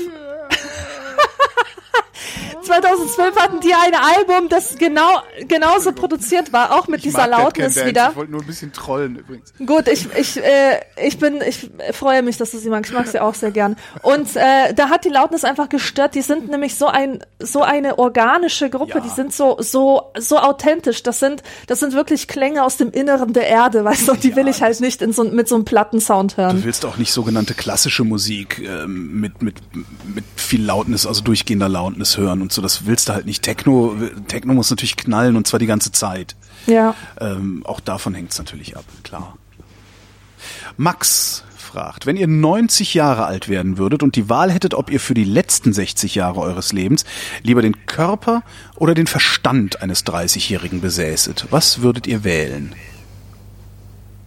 Eine komische Frage, oder? Also diese eine Alternative hat ja keinerlei Vorteile. Äh, also mit dem Verstand ein, also. Ja, möchtest du lieber den Verstand eines 30-Jährigen haben und den körperlichen Verfall oder möchtest du den körperlich, äh, den Körper eines 30-Jährigen mit geistigem Verfall haben? Also ich würde auf jeden Fall den körperlichen Verfall nehmen und mich dafür. Nee, warte. Boah, ich habe gerade echt ein Logikproblem. Okay. Ähm, ich will eine, ich will nicht auf die Fähigkeit verzichten, mein Leben lang dazu zu lernen. Das heißt, ich darf nicht den Geist des 30-Jährigen okay. behalten. Ja, ich wäre lieber doof und gesund. Doof und gesund. Ja. Ja, aber du, du bist doch doof, wenn du, also, Moment, du hast den also, Geist also, des 30-Jährigen? Du bist, Achtung, äh, nein, also, den, du bist 30. Ja. Du bist, du bist 30 und die nächsten 60 Jahre entweder altert dein Körper nicht ja. aber du lernst nichts dazu oder du ja. lernst was dazu und dein Körper altert bis 90. Ja, ich, ich will dazu lernen und der Körper soll verdammt nochmal altern. Das will ich. Echt? Du, du nimmst noch, das andere. Du hast noch nie richtig Schmerzen gehabt, oder? Nein, für mich gibt es einfach keine schlimmere Vorstellung, als ähm, meine Lernfähigkeit zu verlieren. Okay. Der Gedanke, dass ich nicht mehr dazu lerne, dass meine Erkenntnis eingefroren ist, ja. das ist für mich Horror weil das etwas ist, es was, was, was mich definiert. Ich liebe es einfach, meine Überzeugungen über den Haufen zu werfen oder werfen zu müssen mhm. im Lernprozess. Und wenn ich das nicht mehr machen kann, dann ist alles weg, was ich jemals war. Mein Leben war halt mit 30 nicht ungeil. Also vor allen Dingen auch so intellektuell nicht ungeil. Von daher könnte ich da, glaube ich, 60 Jahre auch drauf verharren. Aber es ist eine gute Frage. Also es, eigentlich ist es eine sehr schöne Frage. Mhm am Ende siehst, also wenn du Pech hast, hast du halt dann zwischen 80 und 90, kannst du dich nicht mehr bewegen und bist bei völlig klarem Verstand und kriegst mit, dass du dich nicht mehr bewegen kannst. Ist das geiler? Weiß nicht. Eher nicht. Nein, ich weiß ja, ich weiß ja auch selber, wie Schmerzen sind und äh, Schmerzen versetzen mich auch immer in einen Zustand der totalen Verzweiflung. Also wenn ich mir wirklich vorstelle, dass es, dass ich irgendwann in einem Alter sein werde, wo diese Schmerzen sich nicht lösen lassen, indem ich ein Ibuprofen äh, einnehme oder mal eine Stunde Rückengymnastik mache, dann also wirklich, dann graut mir, weil ich habe dann auch keine Lust mehr auf Erkenntnis in so mhm. einem in so einem Stadium. Ich habe keinen Bock auf Lesen, ich habe keinen Bock auf auf irgendwie Lernen irgendwas.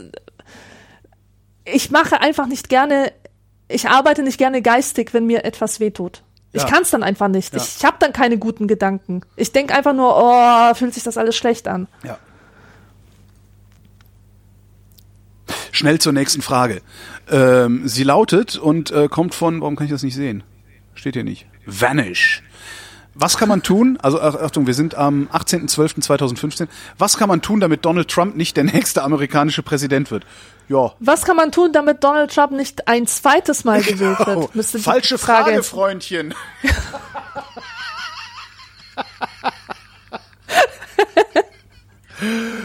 Moritz schreibt, vor nicht allzu langer Zeit ging in den Medien das Gerücht rum, man kenne jeden Menschen in Deutschland über drei Ecken. Ich habe das für Schwachsinn gehalten, allerdings habe ich diese Woche feststellen müssen, dass es tatsächlich so ist. Ich habe zwei Kollegen, die den Tobi kennen und damit kenne ich sogar euch über diese drei Ecken. Ist das nur ein Zufall oder was haltet ihr davon? Nö, ist kein Zufall. Ist Mathematik, Soziometrik, oder? Das ist doch Soziometrik. Weiß ich nicht, äh, keine Ahnung. Ich habe mir dann ehrlich gesagt noch nie Gedanken drüber gemacht. Und auch noch nie den Drang gehabt, mal nachzufragen, ob das seriös ist oder nicht? Ich glaube, das ist seriös. Drei Ecken? Also ich habe auch nicht, ich habe auch keinerlei Forschungen äh, betrieben zu, zu diesem zu diesem Phänomen. Aber ich glaube, es ist kein das, es ist kein Schwachsinn. Das heißt, über drei Ecken müsste ich zum Beispiel zu Angela Merkel gelangen können. Ja, wahrscheinlich ist das wirklich so, weil wenn du wenn du allein so erweiterte Bekanntenkreise nimmst. Ja. Ja, ja, ja, doch, das funktioniert. Du kennst mich, ich kenne den Pressesprecher von. Äh, ja, ja. Das, das funktioniert hin, einfach. Ja, ja. Wir kennen einfach so viele Leute, von denen wiederum all diese tollen Verzweigungen abgehen. Also allein schon, wenn du 100 Leute kennst, wie viele Verzweigungen von, also ja. Und man, wenn man, wenn man dann den Bekanntenkreis wirklich groß macht, also wenn man auch sagt, so wen, wen habe ich denn eigentlich mal interv interviewt und habe dessen Telefonnummer, mhm. äh, da mhm. bin ich ganz schnell bei Angela Merkel wahrscheinlich. Ja, ja. ja. ja. Marcel fragt, nutzt Holgi noch konsequent YNAB? Ja. Steve fragt, in Slowenien gab es heute ein Referendum über die gleichgeschlechtliche Ehe. Bei lediglich 35 Prozent Wahlbeteiligung sprachen sich 63 Prozent dagegen aus. Sie wird somit in Slowenien nicht kommen. Wie kann eurer Meinung nach eine Minderheit in einer Demokratie geschützt werden? Auf der einen Seite möchte man ja, dass der Wille der Mehrheit zählt, auf der anderen Seite müssen Minderheiten natürlich geschützt werden. Wie geht das zusammen? Tja. Tja. Das ist schon immer ein Problem der Demokratie. Das, äh, Sie ist einfach nicht das beste Modell. Ja, aber das Beste, was wir haben. Und das mit dem Minderheitenschutz mhm. funktioniert ja auch ganz gut. Ich glaube, das Missverständnis liegt darin, zu glauben, dass die Ehe, dass die eine Ehe für eine gleich, dass die gleichgeschlechtliche Ehe unter Minderheitenschutz fallen würde. Das ist, glaube ich, das Problem. Die Ehe ist das Problem, nicht ja, diejenigen, ich sehe die sie eingehen dürfen. Ich frage mich aber, ob, ob Slowenien eine funktionierende Demokratie hat überhaupt. Ob man da sagen kann, die haben eine Demokratie, wenn es eine Beteil Wahlbeteiligung von 35 Prozent gibt. Naja klar, also, solange die Wahl frei ist, ist das eine Demokratie. Ähm, die Frage finde ich da, also ich finde die Frage, also ich finde, ich sehe da zwei Probleme in dieser Frage. Also einmal, man tut immer so, als wäre die Ehe äh, quasi naturgesetzlich mhm. und man müsste darüber äh, sprechen, wer die jetzt haben darf und wer nicht. Das ist natürlich Unsinn. Ja. Die Ehe ist Kultur, die, das ist gemacht. Ja. ja. So, das heißt, äh, gleichgeschlechtliche Ehe ist eigentlich eigentlich ist das, äh, eigentlich ist das ein, das ist ein Unthema. Ja? Eigentlich müsste man nämlich sagen, so, die Ehe ist Unsinn und wir überlegen uns jetzt mal was Modernes, was für alle gelten kann. Mhm. Das ist eigentlich, wie man da rangehen muss. Stattdessen gehen wir halt ran und sagen, wir machen jetzt Ehe für alle und bringen halt die auf die Palme, die nicht die Kraft aufbringen, die Ehe für ein Konstrukt zu halten, über das, das man auch dekonstruieren kann, wo mhm. wir vorhin waren. Das ist das eine Problem, was ich da sehe. Das andere Problem, das ich sehe, ist, über sowas Referenten abzuhalten. Ich bin, ich bin, ich halte überhaupt gar nichts von Referenten. Vor allen Dingen nicht äh, auf einer nationalen Ebene. Das kann man vielleicht in der Schweiz machen, die haben da ein paar hundert Jahre Tradition und sind eine kleine Verwaltungseinheit. Ähm, aber auch da finde ich das schon schwierig, weil bei Referenten, du, wenn du keine wirklich sehr robuste Verfassung mit einem sehr robusten Minderheitenschutz hast, kommst du ganz schnell in so eine Tyrannei der Mehrheit. Also der Mehrheit der ab, abgestimmt Habenden.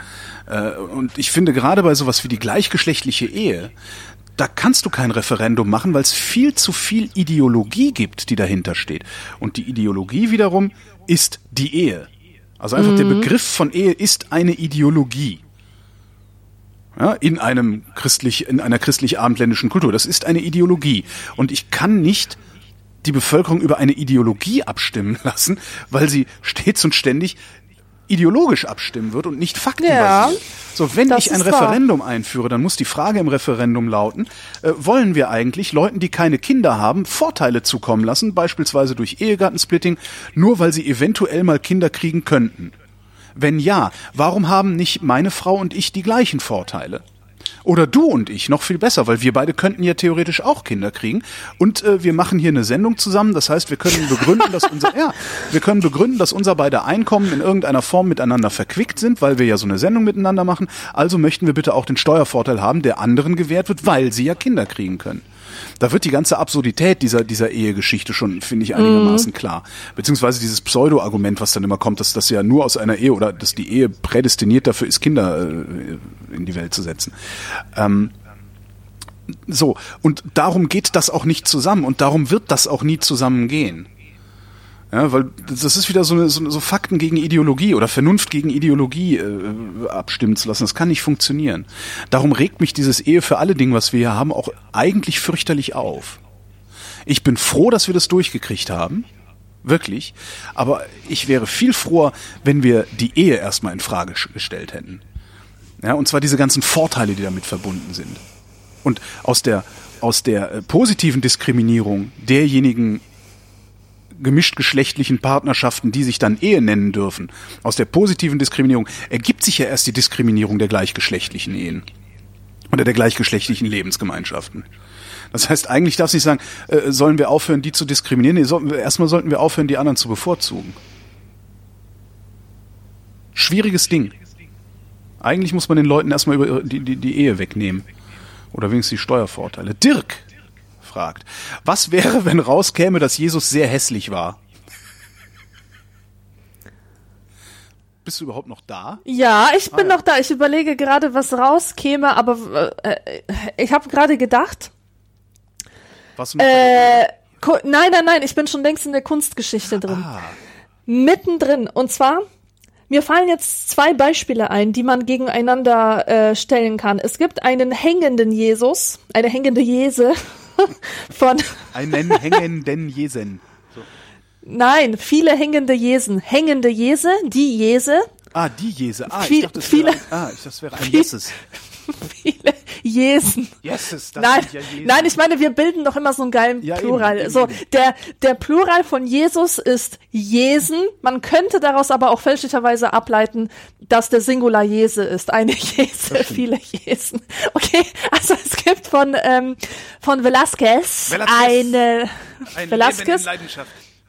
Velasquez äh, gibt es einen hängenden Jesus, der so schön ist, dass ich mich sogar schon mal in ihn verliebt habe. Und das ist einfach eine geile Sau. Da hängt einfach so ein Metal-Typ vom Kreuz, der voll schön ist, der mit so langen Haaren, die seitlich an seinem weißen Leib hinunter fließen. Wunderschön. Daneben gibt es aber äh, ein weiteres Werk oder viele weitere Werke, ist nur exemplarisch, von Caravaggio. Und der hat einen Jesus gemalt inmitten seiner Jünger an einem Tisch mit Brot und so. Und dieser Jesus ist voll der Moppel. Der hat ein richtig klosiges Gesicht. Also so ein, ähm, äh, entspricht überhaupt nicht dem männlichen Ideal und auch gar nicht dem männlichen I Schönheitsideal seiner Zeit. Also von dem, von dem Caravaggio, der den so Ja. gemalt hat. Das ist einfach so ein, so ein sehr fülliges, dickliches äh, Gesicht, das auch feminine Züge hat. Also keineswegs irgendwie attraktiv. Und wenn man mal weiter in die Kunstgeschichte schaut, findet man sehr, sehr viele Darstellungen von gar nicht schönen Jesen, von sehr hässlichen Jesen. Und ähm, äh, ich weiß gar nicht, woher diese, woher diese, diese, dieser Fragesteller oder Fragestellerin die Idee hat, dass, dass Jesus als schön abgespeichert ist in unseren Köpfen. Denn die Kunstgeschichte, Weil wenn man sich die anschaut, die da ist Liebe ist. Ach so, ach, deswegen, der ist gut, also muss er auch schön Ja, sein, weil klar. die Guten immer schön sind und natürlich. die Schönen immer gut. Nee, okay, Hässlichen das ist natürlich hart. böse. Ne, Die hässliche Die, hässlich, die. Hässlichen sind böse, ja. Ja, ja. Ja, ja, stimmt. Stimmt, ja, interessant. Also ich bin der Meinung, dass es sogar mehr sehr, also mehr normale und hässliche Jesen in der Kunst gibt als schöne. Die schönen sucht man, die findet man entweder nur sehr schwer Ja. Oder sehr leicht im Kitsch, im religiösen Kitsch. Weißt du, so diese Gebetsbildchen, wo die Jese auf dich zutritt, hat eine Hand auf der Brust und es äh, Strahlen in Regenbogenfarben entweichen aus, aus dem Loch in seiner Brust. Kennst du das? Nee, aber klingt. Also auf diesen Darstellungen sieht er auch sehr, sehr schön aus. Aber das ist halt dem, dem Kitsch geschuldet. Ja. Ich find's immer noch am besten, wenn rauskäme, dass Jesus eine Frau war. Ja. Oder schwarz. Eine schwarze Frau. Im Rollstuhl. Ja. Alles denkbar. Robert fragt, hat die vegane Revolution euren Fleischkonsum verändert? Nope. Nein, aber noch nicht mal ansatzweise. Oder? Oh, warte mal. Warte, warte, warte. Ähm. Ich. Nee, nee. Nee. Tatsächlich nicht. Ich hatte gerade nur. Nein, es gibt, es gibt so äh, ein veganes Produkt, das ich unglaublich gerne esse. Und das ist eine ähm, Wurstimitation, also so eine, Bi äh, eine Art Beefy. Äh, sie heißt Spacebar. Und zwar in der Geschmacksrichtung. Wurstimitation. Aber aus Fleisch, oder? Nee, aus Seitan, also aus Eiweiß. Ah, okay, Ähm, also doch. Also das ist die Spacebar in der Geschmacksrichtung Chorizo. Die esse ich unheimlich gerne. Aber wenn ich die jetzt nicht essen würde, würde ich an der Stelle kein Fleisch essen. Ja, ich habe ich hab auch die ja. Erfahrung gemacht, dass Fleischersatz total scheiße schmeckt, solange du glaubst, es müsste Fleisch ersetzen oder es müsste Fleisch imitieren. Wenn du es isst, wenn du Tofu als Tofu isst und nicht denkst, das soll jetzt wie Wurst schmecken, sondern das ist Tofu, dann geht's. Kann gut sein, ja. Ich finde halt Tofu schwierig. Also ich hab, es ist äußerst selten, dass ich mal Tofu bekommen habe irgendwo, der nicht irgendwie komisch schmeckt. Und darum lasse ich da meistens auch die Finger von. Darum finde ich Seitan ein bisschen angenehmer. Also das ist halt äh, Weizeneiweiß, glaube ich. Ähm, da komme ich besser mit klar. Aber jetzt nur weil ich das esse, esse ich nicht weniger Fleisch oder anderes Fleisch oder so. Das, das ist unabhängig voneinander. Nächste Frage. Robert fragt, meine Frau hat sich einen echt perversen SUV gekauft. Wird sie jetzt automatisch zum Arschlochfahrer? Ja. Ja. ähm, Martina, hey, endlich mal wieder eine Frau. Martina fragt, warum gibt es Antisemitismus? Fremdenhass und so weiter kann man ja noch rational nachvollziehen. Angst vor Arbeitsplatzverlust, dass man seinen Wohlstand teilen muss und so weiter. Aber warum gibt es Vorurteile und Aversionen gegen Juden? Woher kommt das?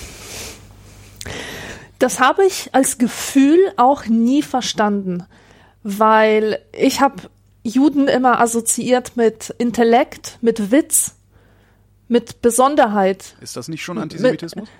mit ja pos positiv, positiv könnte man sagen. Aber das sind die Dinge, mit denen, also das sind die jüdischen Klischees, die die mit mir irgendwas machen, nämlich Ja. die machen, dass ich große Sympathien aufbaue. Und ähm, ich bin letztens, naja, und, und warum sind sie so unbeliebt? Natürlich wegen historischen Gründen. Die waren ja die einzigen, die irgendwie, ähm, wie heißen das, Leihgeschäfte machen konnten oder so, durften, die, die Auch dazu berechtigt vor waren, mit 2000 Finanzen rumzumachen. Ja, auch schon. Ja, auch schon. Also ich weiß nicht, ob vor 2000 Jahren, aber im Mittelalter war es auf jeden Fall so. Und ich bin letztens, ich mache ja Familienforschung Ja. und da bin ich auf ähm, auf eine sehr interessante Geschichte gestoßen. Es gibt ein Dokument, das hat irgend so ein Großonkel von mir mal erstellt und da schreibt er auf all die Geschichten, die in der Familie in um Umlauf waren. Und da ist eine Story von einer Tante von uns, Ur Ur Urtante, die hat sehr viel Vermögen gehabt. Ja. Und ähm, irgendwann hieß es, sie wollten sich ein weiteres Grundstück kaufen und haben sich dafür Geld von Juden geliehen und diese Juden haben sie dann so hintergangen, dass sie ihr ganzes Vermögen verloren haben. Und an anderer Stelle heißt es aber, dass diese Leute, die dieses Grundstück da kaufen wollten oder gekauft haben mit Hilfe der Juden, dass die wirklich von Party zu Party unterwegs waren und ihr ganzes Geld dort verjubelt haben durch Glücksspiel, durch Saufen, durch Hurerei. Also einfach, habe ich jetzt dazu erfunden, natürlich. Natürlich, der Also Kohle macht sowas nicht. Nein, ich meine, das, das ist was, die haben einfach ein sehr ausschweifendes Leben geführt. Wie auch diese Leute in Dostoevsky-Romanen immer, weißt Mhm. du? Die fahren von Party zu Party und feiern da große, rauschende Feste und Gatsby. verjubeln dort ihr ganzes Geld. Ja. Ja, Gatsby, Gatsby, genau. Nur halt noch früher, 1800 irgendwas. Und ähm, das kann einfach nicht sein. Du liest das, du liest diese Geschichten und du weißt genau, die Juden haben damit nichts zu tun. Ja, doch, die, die haben das tatsächlich. Ja, die haben denen das Geld geliehen, aber es war nicht so, dass sie es verloren haben, indem die Juden sie hintergangen haben. Die bösen Juden, sondern die Juden waren einfach ein, ein, die waren einfach convenient. Hm. Die waren eine sehr gute Erklärung, ein toller Sündenbock, um nicht diesen Ehrverlust zu, zu erleiden, um Und nicht sagen zu müssen, Und sie waren ja War unsere eigene unbeliebt. Schuld. Also das ist ja, Ja, genau. Man konnte sich nur Freunde machen, wenn man gesagt hat, ähm, die Juden waren schuld. Ja. Genau. Ja, das ist, das ist auch, also die, die, ich habe zwei Erklärungen, aber ob die jetzt irgendwie historisch haltbar sind oder wie auch immer, ähm, was ich an den Juden, das eine ist, ähm, denen ist über Jahrhunderte, Jahrtausende äh, einfach versagt worden, Handwerker zu werden und sowas. Also haben sie das gemacht, was noch übrig blieb. Und das Genau. war halt Handel. Und auf einmal ist der Handel äh, zu einer, ja eigentlich Welt, die, die weltbestimmenden äh, oder zur, zur weltbestimmenden Technik geworden. Und äh, weil die Juden waren diejenigen, die das, die das, die, das- die damit angefangen haben, die es immer weiter perfektioniert haben, die einfach mal auch einen, äh, ja, einen Wissensvorsprung von wahrscheinlich mehreren hundert Jahren hatten.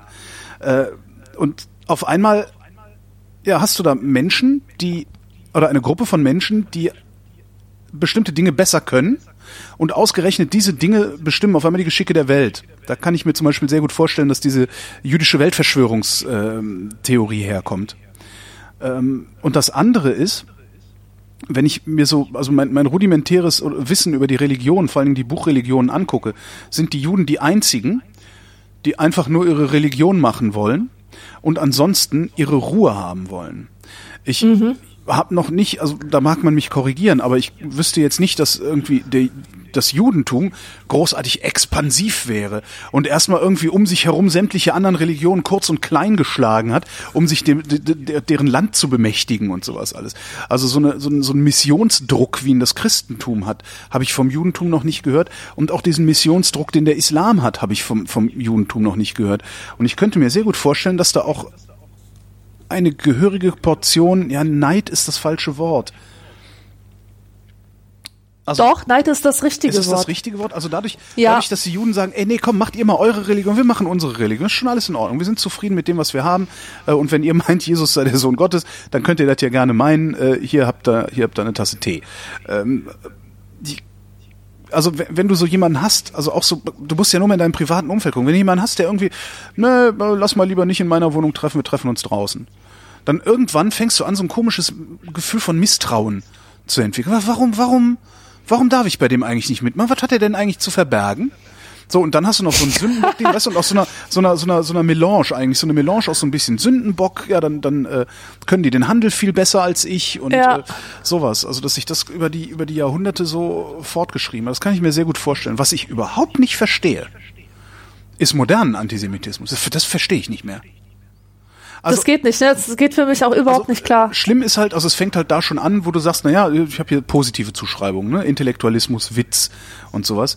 Ähm, das ist ja letztendlich Vielen Leuten ist das ja auch suspekt. Das, ist ja auch nochmal eine Sache. aber, aber das, da, da fängt der Antisemitismus ja schon an, weil du nämlich äh, einer Religionsgemeinschaft Eigenschaften zuschreibst und sie dadurch zu etwas Besonderem machst. Ob das jetzt im Positiven oder im Negativen ist, äh, wie du jemanden zu was Besonderem machst, ist ja erstmal egal. Ähm, aber dass es dass es einen bestimmten jüdischen Humor gibt, äh, stellt ja keiner in Abrede. Den haben wir hier in Deutschland halt nur nicht, weil wir alle Juden rausgeschmissen oder umgebracht haben. Ja. Aber äh, ich, ich, nee, diesen modernen Antisemitismus, ich verstehe den nicht. Ich, das, das ist genauso, ich kann mir das nur angucken, ich kann versuchen, das irgendwie zu beschreiben, also analytisch zu beschreiben, wie so alle anderen Verschwörungstheorien und sonstiges auch. Ich stehe hier und denke mir, ihr habt alle Daten, alle Fakten auf dem Tisch. Wir haben noch nie so viel gewusst, wie wir heute wissen. Und ihr zieht die falschesten Schlüsse, die ihr überhaupt nur ziehen könnt. Und da hört mein Verstand auf. Ich, also, ich raff das nicht. Klar, Ja. wir brauchen auch heute braucht noch jeder so seinen Sündenbock. Ne? Das sieht man ja auch. Es ist ja nie, man ist es ja nie selber schuld, sondern man kommt halt immer von außen alles Unheil überein. Aber das ausgerechnet an der Religionsgemeinschaft festzumachen, da raff ich nicht. Also wir haben hier gerade diese Paradise Papers, mal wieder so ein Datenleak ähm, über über äh, Steuersünder, wie es immer so schön ist. Es sind halt Kriminelle, die ihr Geld ansta- die ihr Geld der Gemeinschaft entziehen und stattdessen irgendwo bunkern, wo es keiner findet. Das sind die Sündenböcke. Da würde ich mir wünschen, dass irgendwie, äh, weiß ich nicht, dass jetzt, äh, keine Ahnung, eigentlich würde ich mir wünschen, dass, dass, dass Bankgebäude von Polizisten bewacht werden müssen und nicht Synagogen und Kindergärten.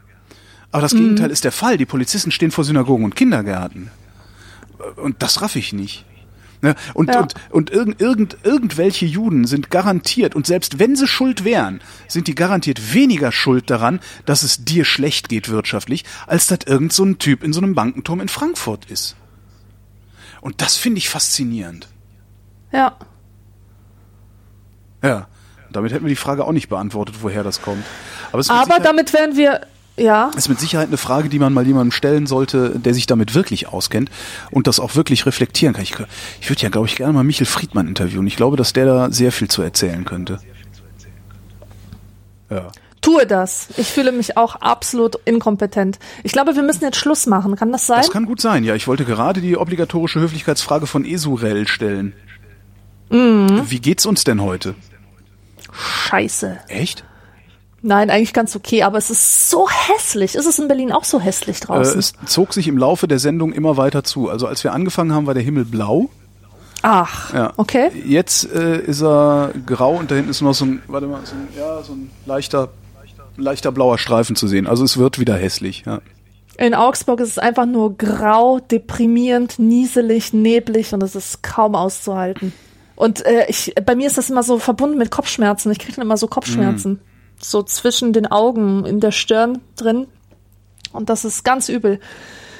Und kalt ist mir und Ja, ja, ist- es war schön, dass es schön, dass wir diese Vrindheit hatten. Die hat wieder ein bisschen Wärme in Wärme mein in Herz dein gebracht. Gebracht.